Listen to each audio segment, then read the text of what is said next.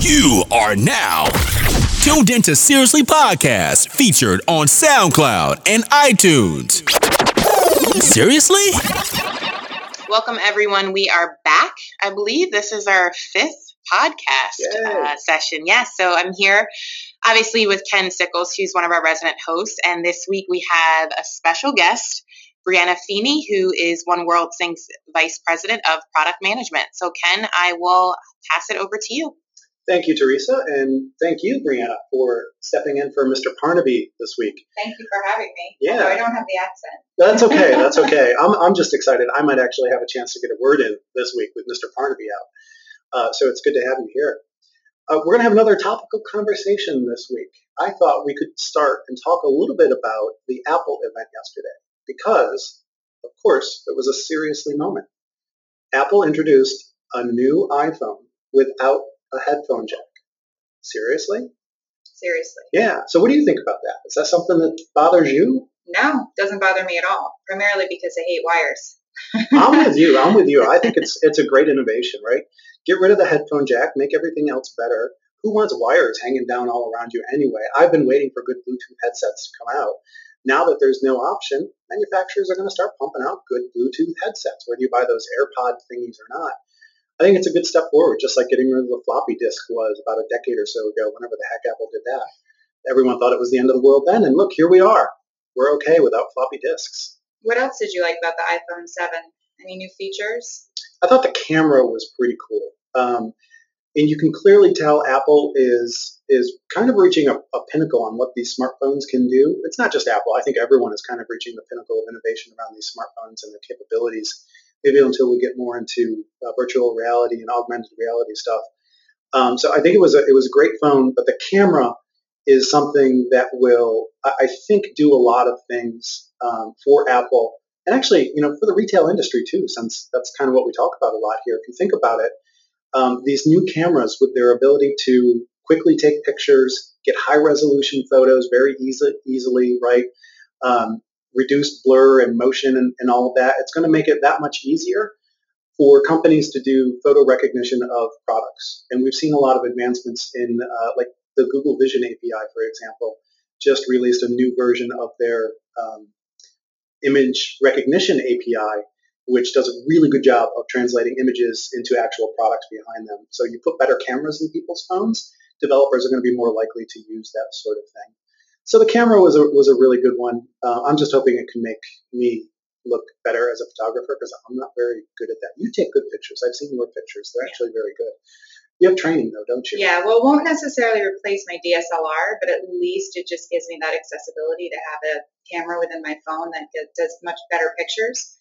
Um, and you know, my house is completely covered with family photos.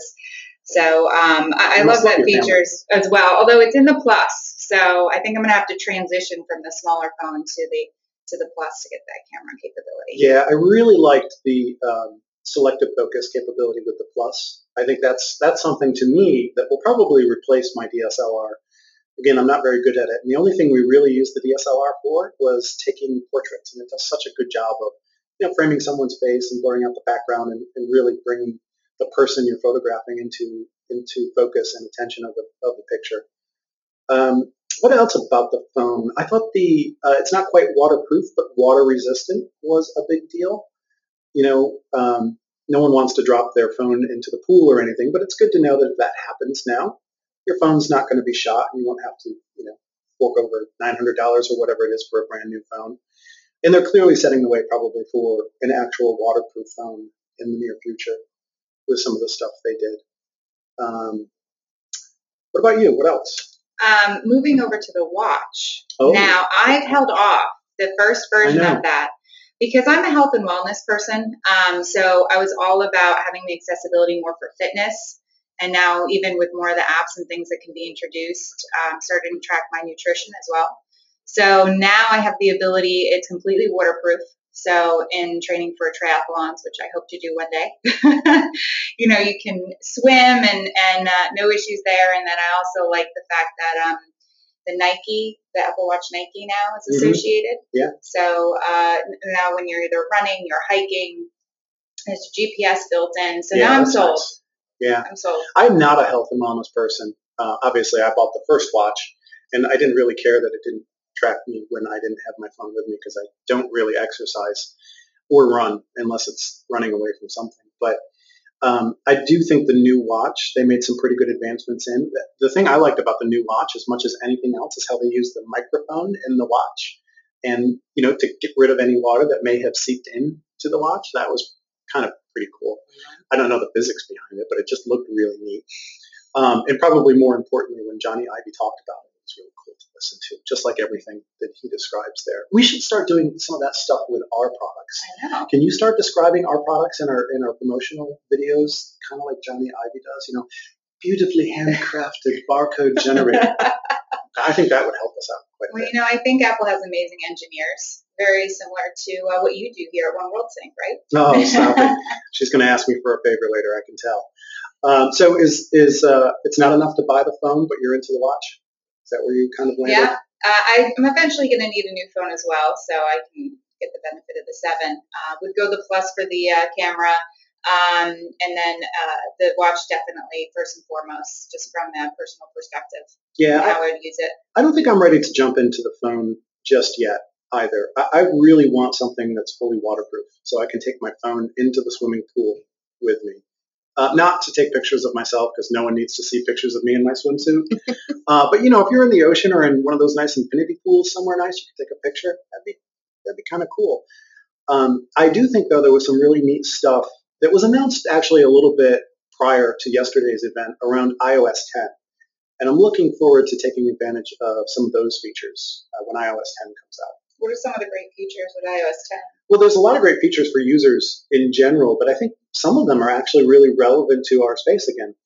Um, one of those is all of the changes that came along with messages, right? So I mean, if you think about it, messages is just a, a, huge social network in and of itself, right? There's a billion people using the iPhone, just as many using messages almost. Um, and now what Apple has done is they've turned messages in from just, you know, basically chat between two people into a platform like Facebook has. So you can do things like order food or order an Uber in messages. They've opened up the API. So I think we'll see a lot of innovation there where uh, eventually we'll start to see commerce happening in messages around products and the ability to, you know, maybe you get a flash sale every day that pops up in messages, right? Um, and when you combine that with the new rich notifications, which is really a, a, much better way for people to kind of understand the content that's being pushed to them in a notification, whether it's from messages or, or some other application on their lock screen, um, you can imagine interactivity with rich notifications where you could buy a product as well. So, you know, those two things, just from a, a user perspective, I think are, are really, really cool. Uh, but they're also really relevant for commerce. Um, the other thing that they've made some enhancements to in iOS 10 is Siri. Uh, you know, it's a long time coming, uh, but again, I think opening up the API for Siri and allowing other people to develop against that you can imagine people putting in actions that say, Siri, buy this now, right? So you get a nice pop-up notification for you. You hit a little button and you just say, Siri, buy this now. And the next thing you know, it uses Apple Pay, has your um, address on file, ships it to you. I mean, I would start to look for that sort of stuff from um, definitely some of the smaller e-commerce companies, but some of the bigger ones will will play with that a little bit as well. I wouldn't even be surprised to see Amazon do something with that, um, even though they have Alexa and, and all of their voice. So I think the uh, the new iOS is is kind of a big deal that not a lot of people are talking about today because of all the new hardware yesterday. But in time, I, I think that will capture a lot of attention, and it's something that you know uh, our customers and people in the retail industry really need to pay attention to. So, what do you think of some of the uh, new capabilities coming out with Apple Pay? Well, Apple Pay is interesting as well. You know, they they're launching it in more countries now. Um, so we'll start to see more and more adoption of Apple Pay. And I think we'll also start to see, again, more people integrating Apple Pay into commerce applications on the phone, as well as is into the store. What's really interesting is one of the, com- the countries they're going to launch in now is Japan. And you know they have been traditionally a little bit ahead of us when it comes to e-commerce on the phone. Uh, some of the things they're doing in Japan and China as well uh, are, are, really kind of trendsetters for some of the things that you see here in the states. I mean, there are I forget the name of the app, but uh, I saw an app recently. It's very much like Instagram, and a tremendous amount of commerce actually takes place where people say, "Oh, I really like that jacket," and they click a button and they buy it, right? Um, and with Apple Pay powering that kind of experience, it just makes it so easy to spend money. It's kind of scary. So I think Apple Pay was, was probably another big announcement uh, yesterday and the expansion of that, and we'll continue to see the impact on that in the retail industry and mm-hmm. consumers overall. You know what I found interesting going back to the Apple Watch? Yeah. Was that it ranks second in the world based yeah. on, uh, you know, watches. Rolex is still number one. I was a little But surprised. it jumped. What would they say? It's been in the market for what? Just a little over, over a year, year, right? June of last year. And everyone, you know, you, it's interesting. You read so many people calling Apple Watch a flop, right?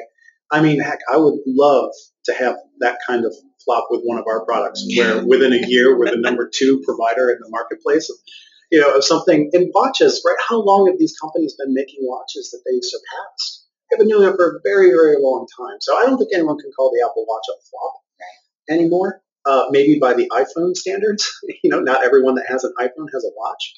Um, but it's certainly not a flop from a you know new product introduction into the market standpoint for consumer electronics. That's for sure.